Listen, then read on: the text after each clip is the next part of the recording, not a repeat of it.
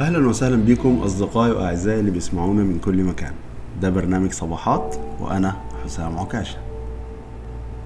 صباحات عبارة عن بودكاست هنناقش فيه مواضيع كتير، فيها اللي بيهمنا بشكل كبير في محور تركيزنا، ومنها اللي ممكن ما نكونش واخدين بالنا منه قوي.